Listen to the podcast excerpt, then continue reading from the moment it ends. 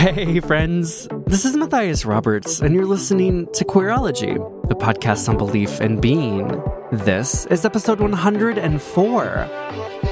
I just don't get it. It's like a thing that you don't get to say, first of all, but also you don't have to get it. I think it's really harmful to sort of like just not understand something rather than just accept that you don't understand something. Leigh Finke is a writer, producer, and editor. Her work focuses on religion and culture and how both intersect with the lives of queer people in the United States. She has two new books coming out on August 25th Queerfully and Wonderfully Made, a guide for LGBTQ Christian teens, and Welcoming and Affirming, a guide to supporting and working with LGBTQ Christian youth. These two books are some of the best resources I have seen on this subject, not just for teens, but for anyone. I'm so excited to have Leigh on the show today. Leigh has worked in journalism, politics and policy, magazine editing, blogging, podcasting, advocacy, teaching, and academia. This trajectory represents Leigh's lifelong love of learning, gathering new experiences, and interacting with diverse communities. In addition to her professional endeavors, Leigh is passionate about LGBTQ advocacy, particularly as it relates to the many ways Christianity in the United States has been used to harm queer youth. She and her two kids live in St. Paul, Minnesota. I know I get like overly enthusiastic about every single guest that comes on this show, and I use a bunch of superlatives pretty much in every episode. So at this point, you, y'all can't really trust what I'm saying. But if you could trust me on this, go out and buy these books right now. That's all. That's it. Just go do that. Before we dive into the episode, just a quick little plug. I am hosting the first ever Beyond Shame Healing Day on Saturday, September 12th. There's going to be some more details about that later in the episode, around halfway through. I'll go into more detail there, but just to get that in at the start, this Beyond Shame Healing Day is going to be incredible. I would love to see you there. So listen for the details about that. And let's go ahead and dive in. Leigh, hi, welcome. Thank you, Matthias. Thank you so much for having me. Yeah, I'm so excited to have you on the show. So, to start, the question I ask everyone uh, How do you identify and how has your faith helped form that identity? I identify as queer, as trans, as an author and a media producer and as bisexual, uh, you know, a whole lot of different ways. I, I think my identity is informed by a lot of things as a parent and as a co parent. So that would be kind of like the sort of top level identities that I sort of interact with on a regular basis. And I would say my how has faith influenced it in ways that are countless and innumerable and ways that are positive and negative. I would say, you know, Christianity as a faith has been as negative as anything. So, yeah, I would love to hear kind of some of the story behind that, the the as negative as anything. What has your journey been like? I came out as a queer person pretty late, my 30s, after, you know, I mean, this is just the short, the short version, but, you know, when I was 15, 15 was my critical year in, in my youth. And I've only recently started sort of excavating that year, but that was the year I got very, very close to coming out coming out as gay. There's no concept of trans where I was in the 90s and in the suburbs. But I didn't, uh, you know, right at the last minute, I instead became an evangelical Christian. So that just led to 20 more years of not being out. That's quite a shift from almost coming out to choosing or converting to evangelical Christianity. Like, what kind of happened there? I guess I just got afraid. You know, I had I had a group of friends, a group of women that I spent basically all of my time with. That would have been my, you know, sophomore year of high school. And one of them was a queer person. And I didn't know what my deal was, but I didn't feel normal. And, you know, just after a lot of time and building up towards thinking I might want to come out, you know, I also met these other like nice boys who are born again Christians and, and I was just too scared to come out to my family and, and to the community that I lived in. I just didn't know what that would mean. So I just jumped ship from one group to the next. I never, I mean, I never saw that group of women again. We had a date scheduled to do a thing. I bailed on it and I never reached out to them ever again. Yeah, it was, it was horrible. I mean, in hindsight, it makes me feel so ashamed that I did that to them. But such is life. In some ways, like not to trivialize the story, but more to kind of normalize like the sense of those regrets, those things that we do when we're in that kind of in between of, am I going to come out or not? And the fear responses uh, and the things that we do to kind of get away from the terror of what it would mean to actually accept ourselves. I mean, I know, I know I had experiences of where I deeply regret some of the things I did to folks simply to kind of escape my own self in a way. Yeah. I think one of the things, you know, again, looking back now and, and having some context and some perspective, I also think that one of the things that kind of kept me from coming out as a gay person was that I wasn't a gay person. that wasn't the that wasn't the right concept and I didn't have concepts, you know. I didn't know there was no like understanding at least in my life and in my family of like gender, you know, let alone being queer. And if I felt a little stronger, like, oh yeah, I'm a boy who's attracted to boy, I think coming out as gay might have felt more possible. So when did you start kind of diving into gender? Well, I mean, when when did I start doing it consciously? You know, I mean, because I can also go back to that time in my early teenage years and see tons of queerness tons of gender, gender queering, and and you know the transness is there. It's all over now. I see it, but it wasn't until I was, you know, I was about thirty five years old when I sort of started having feelings for a person. I was married, and I started having feelings for somebody and it just sort of grew and and I started admitting things to myself about myself and, and then sort of snowballed. So it was 20 years. It was a 20 year gap with lots of like, you know, things happening in between there, but never really coming to the surface. So this 20 year gap, and then you use the word snowball. What happened? Well, I mean, I basically what happened is I, I eventually got to a point. So so there was a boy named John, and, and I basically fell madly in love with him. And I thought, that's weird. But I was happily married and straight, and it wasn't it wasn't um, something that really mattered that much to me. And then, you know, that would have been 20, you know, before the election, right? So back in the mid aughts.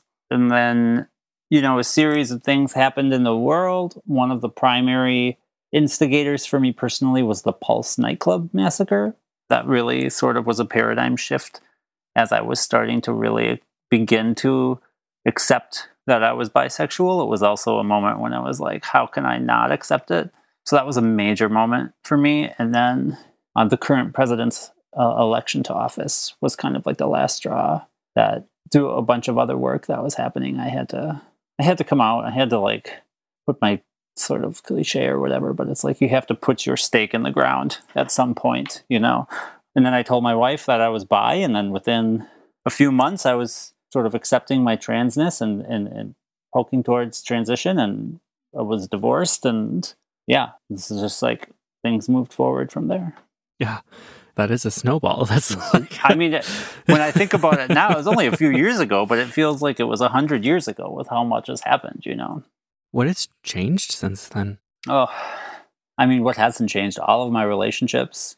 You know, I, I think that most of the people that I was socially involved in, I remain having positive relationships with. But that was really hard. Um, my marriage was a part of my like core identity, and all of my friendships were part of that. So that was a really difficult and hard thing to to survive. And that that changed. You know, what in the period between coming out and getting divorced, my mental well-being changed, my my relationship to my family and my friends changed. At work, I had to, you know, coming out as visibly queer, there's like very little time to figure out how you want to interact with the world before you have to start talking about it. So, it was kind of like everybody can see that something is happening, so they're going to ask or you're going to have to say something or you know, so as that happened, disclosures started happening, and then things just changed in every way, really. So you just a few years ago coming out after that kind of 20 year gap and you're publishing these two books now queerfully and wonderfully made, and then the companion that for for adults, welcoming and affirming. I'm so curious what led you to writing slash editing these books? Because it's, it's, not just you involved like there, there's kind of a whole team of folks. Yeah. The books kind of came to life in a way that was you know a little different because I, I work in publishing and media. So i have a separate and unrelated job in the company that also houses one of the imprints that's publishing these books. That's really kind of how i ended up as editor. But i wanted to make the queerfully and wonderfully made right? I wanted to make this book for teens. Essentially what I wanted to do was create a book that if I was 15 and I was like thinking about stepping out of the closet and I got too scared, like I wanted to give a book to someone in that position who would be like, You're okay. You're going to be okay. Who you are is perfect. Just keep going down the path you believe you should go on. And that's what I tried to make. And I ended up partnering with a group of wonderful, brilliant queer people, largely from New York, because I wanted to get a pool of a lot of people to choose from in one small space. And we spent a weekend, not a weekend, we spent three days together, just kind of generating everything we'd want to say to those kids. And then I spent the next eight months writing the book. And then we decided to make an adult version as well. Since a lot of the research was done, a lot of the groundwork was done, I, I could write a, a sort of second version of it for adults who work with teens. I mean, even like flipping through the kind of table of contents, like I feel my heart lurch in a way of like, oh my gosh, like there's so much in here that, I mean, as you say, like, I wish I would have had it at 15. Like, I mean, from, I'm just going to read for, for listeners some of the things in here, like, where do I find accurate information? What if people think I'm doing this for attention? You don't have to come out. What if my pastor, parents, or anyone else tries to make me straight? Down to like, how do queer people have sex? Or I'm really horny, or I'm never horny. Like, I mean, there's there's so much in here. yeah, I mean, to me, it was like I don't know if this is true, but I felt I feel like I kind of am the person that I should make this book right now because of my personal coming out story and how close I got, and then being able to re examine, like, after having come out as an adult. So I still had to do all those things and I still had to answer all those questions. And they were right here. They were right top of mind. Like, I didn't know how to come out in different places. Like, even though I was a married person with children, I still didn't. I still didn't have like the resource that was like thinking through the things and letting me know. You know, I spent a lot of time with IS. Like, I probably got a brain tumor, right? That was a space I lived in for a long time. Because, like, how can this happen when you're 35? If it hasn't happened by now, you're sick, right? It's like, I just, like, I still didn't have something that was just telling me, like, no, this is real. And your, you know, identity is real and valid and valuable. So I got to kind of bundle all of that feeling and my desire to shelter and protect young people from the harmful side of Christianity, which is something I've been passionate about for years and years. Yeah, and and I want to get to that that Christianity piece, but even as you were just talking about I mean that reality of, of what you just said, like I didn't know some of this stuff. Like in some ways, and I feel like this even comes through in your writing, like it feels like and I wonder if you'd agree with this, but it, it feels like you're almost writing it for yourself as if alongside, you know, everyone else.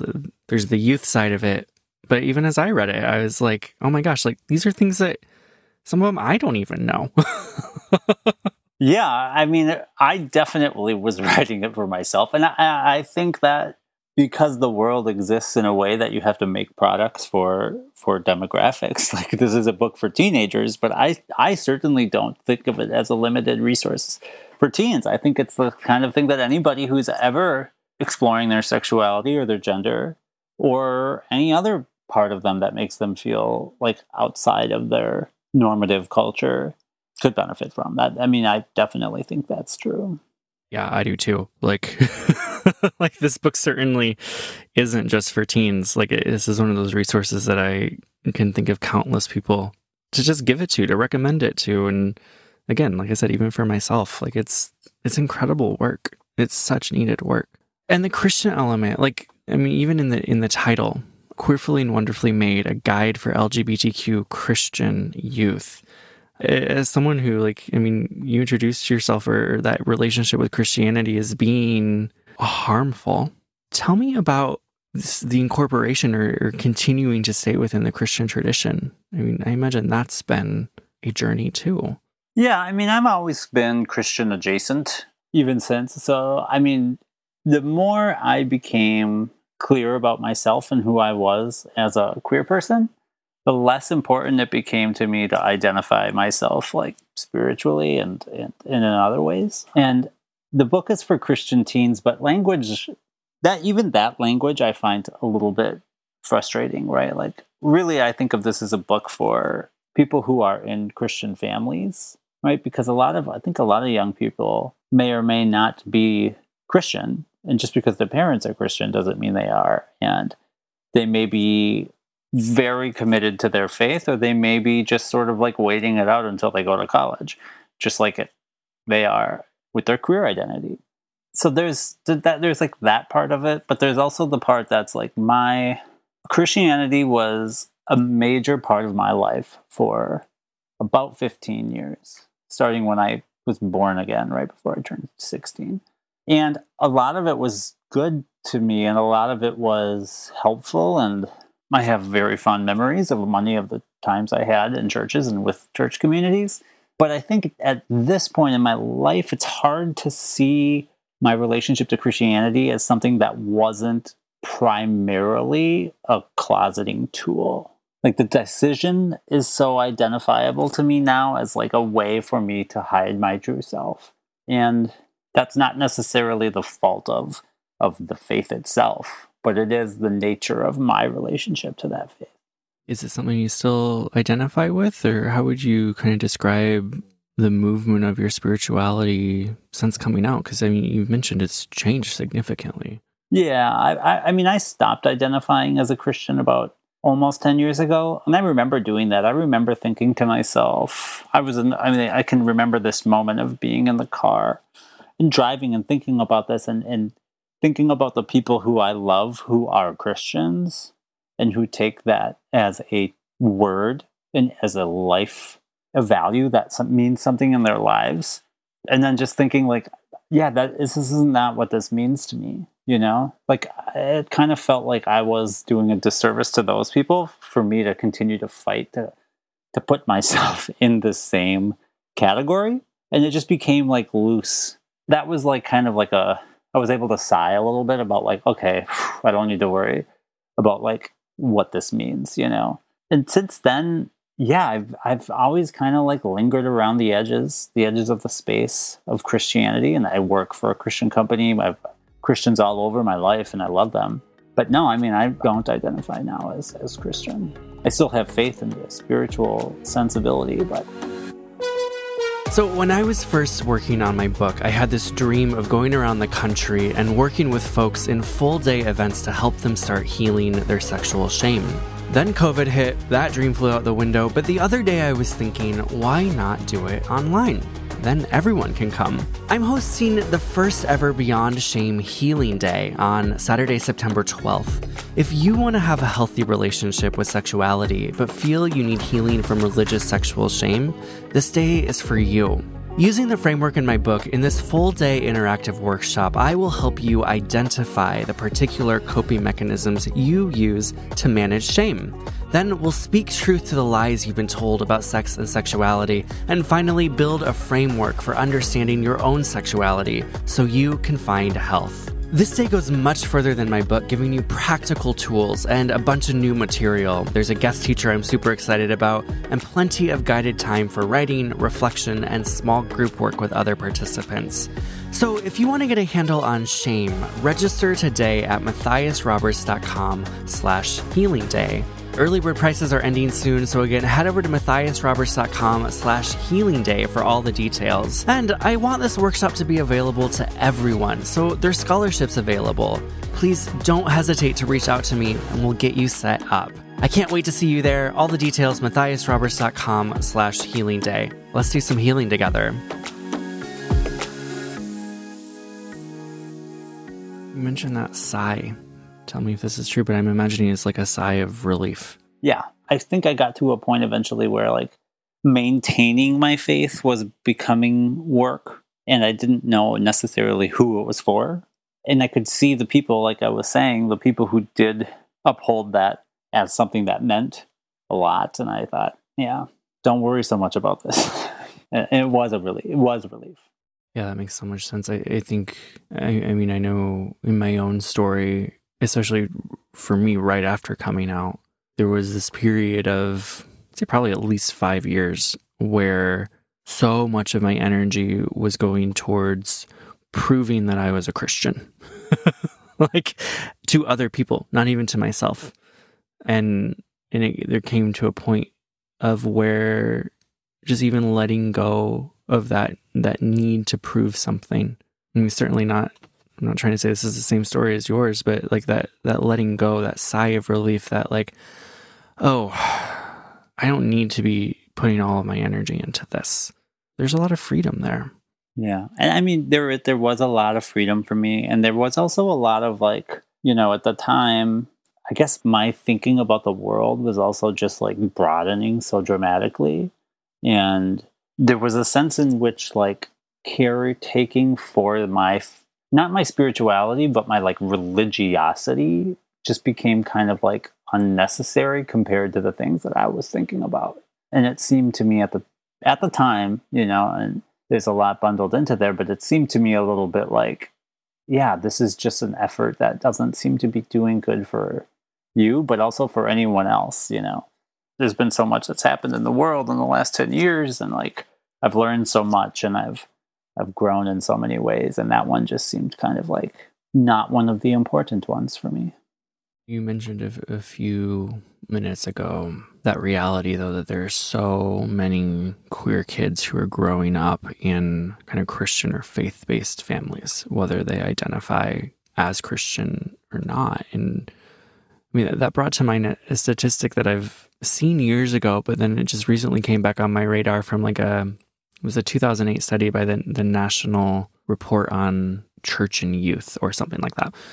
And in 2008, they reported that 85% of queer people grew up within church, grew up going to church regularly, as opposed to 75% of kind of the larger US population, which is just mind blowing to me. But this, this idea that even among queer spaces, there's such a familiarity with harmful or toxic religion. And in some ways, I see this book, but also, and I, I, would love to talk about this too, but the, the companion, the, the guide for youth and church leaders, as being an antidote in some ways to toxicity. Yeah. One of the things I try to stay really, really conscious of when I'm talking to or about young people is that, like, again, I, I was, I grew up in the suburbs of Minneapolis. I was born in the early 80s. So where I lived, there was no such thing as like affirming churches. That wasn't a thing, at least that I knew about. There very well could have been, but I didn't know gay people and or where they went to church if they did. Not that I was aware of. And now I just I feel like there's been such a landscape change in the church environment around LGBTQ affirmation that I have a bias that may not exist for a lot of young people just who who are growing up in Lutheran churches or Episcopal churches or you know. I don't know what what it means to grow up in a place where you are encouraged to be yourself frankly. And I'm so happy and grateful that those places exist. But it also remains true that very large swaths of the Christian faith are not affirming. And you know you cited that statistic which I think is really interesting especially when I think about some other research which you'll find in welcoming and affirming about just like how many young people are identifying as not straight or not cis. Right? If you ask people, are you straight, you'll get a lot higher numbers than you'll get if you ask people, are you LGBTQ? And the numbers are so high, something like 20%, that every church just needs to be equipped to be prepared for those moments when they have young people. Like every single church is, should expect to have at least a handful of queer young people who come through their doors. And that's kind of what I think about with welcoming and affirming. It's like no matter who you are, this is a book that's not doing apologetics. Neither of these books are. I'm not interested in arguing for why queer people are humans.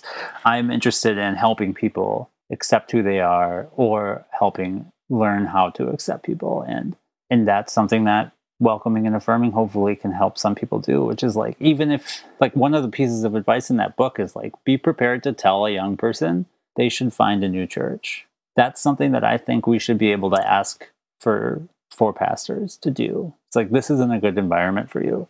That is a way to love kids. Yeah. Again just like the, the queerfully and wonderfully made uh this welcoming and affirming book like there's so much in here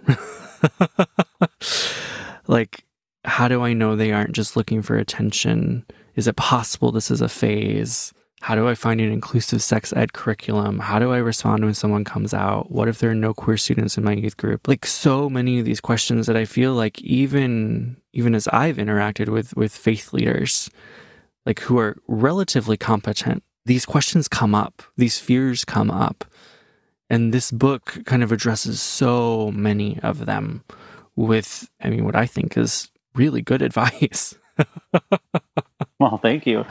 No, I mean, I, think I should be clear about who welcoming and affirming is for because it's not really for that pastor. I mean, my my audience when I was writing those answers wasn't necessarily the pastor who was going to send kids elsewhere because that pastor is not going to pick it up or they'll have barriers to picking it up. Maybe they will, but it's for the person who says, yeah, it's for the church. It's for the church whose perhaps denominational teachings are affirming, but they just have no clue how to talk about a trans child joining their group. They have no idea what to do about like a lock in. They're just terrified of having one kid who might be queer and then having to move forward without tokenizing that person, without alienating that person.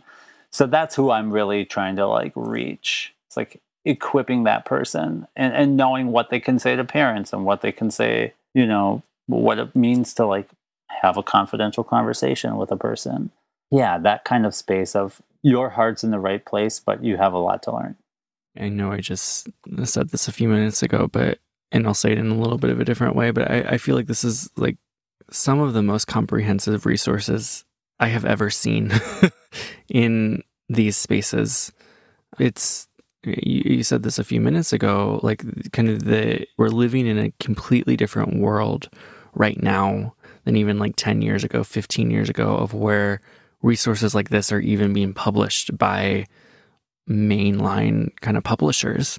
Like the fact that this exists is a big deal. I think so. I mean, thank you for the compliments and I do I did want to make something that was as robust as possible and could meet as many needs as possible. And again, it's because I think you can't count on people getting more than one LGBTQ related book in their church library. Right? I mean, hopefully there will be a ton of them, but you can't know that will happen. And things are different. And there are a lot of there are a lot of handbooks for queer youth and there are workbooks and you know there's a whole space there, but that Venn diagram of like, you know, the dominant religious force in America and queerness, I think there's a lot of work that we need to do. And, you know, you have a great book that's working there, and Emmy Kegler has a great book that's working in there. And there's a lot of stuff that's happening. But this is the first of this kind of book that I've seen. And I'm glad, I'm happy to have been in a, just happened to have been in a position in professionally where I had an opportunity to make it real. So thinking about like and there's going to be kind of two of these questions. Thinking about the maybe 15 year old self or the 15 year old who's listening to this show, who kind of is in a non affirming space or in a maybe subtly affirming space, who's thinking about coming out. It's a weird question because you literally just wrote a whole book about it.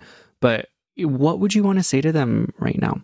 Well, I would ask them to think a lot about what they want to say and who they want to say it to and put their own well being first and realize that they don't owe anybody anything.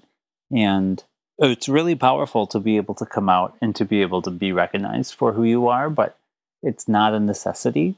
And, you know, you have to do what's best for you. And I would say that you're the one who knows what that is.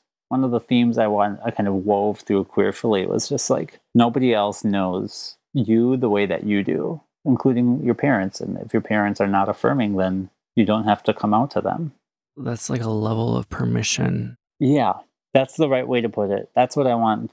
I mean, that's what I didn't have was a sort of authority in myself, a confidence in my own ability to see myself. And I didn't have somebody there saying, yeah, it's okay. You are who you think you are. You don't have to search for justifications or causes. And then for like, I mean, there are a lot of allies, youth pastors, pastors who listen to Queerology. Like, what would you say to them who are trying to do this work or trying to do this work better? Well, I would tell them to buy my book. Yes. I have to say. um, Absolutely. no, I mean, second, that's the most important piece of advice. But then the second piece of advice, no, I would say you really have to acknowledge the primacy. I mean, it's the same piece of advice just for an adult. Like these young people know who they are and, and you don't know. And, you know, this is especially for genderqueer, trans, and non binary young people. You don't have to actually try to understand. This is something I really want to like shout to the world. but like, I just don't get it. is like a thing that you don't get to say, first of all, but also you don't have to get it. I think it's really harmful to sort of like just not understand something rather than just accept that you don't understand something. This is something I've talked to a lot about as a, as I came out as trans and as I accept my own trans identity was that other people are never going to sort of be able to cover the intellectual mental gap of like transition. And why would they? They shouldn't expect to, but you also should never expect a child to be able to fill that gap for you.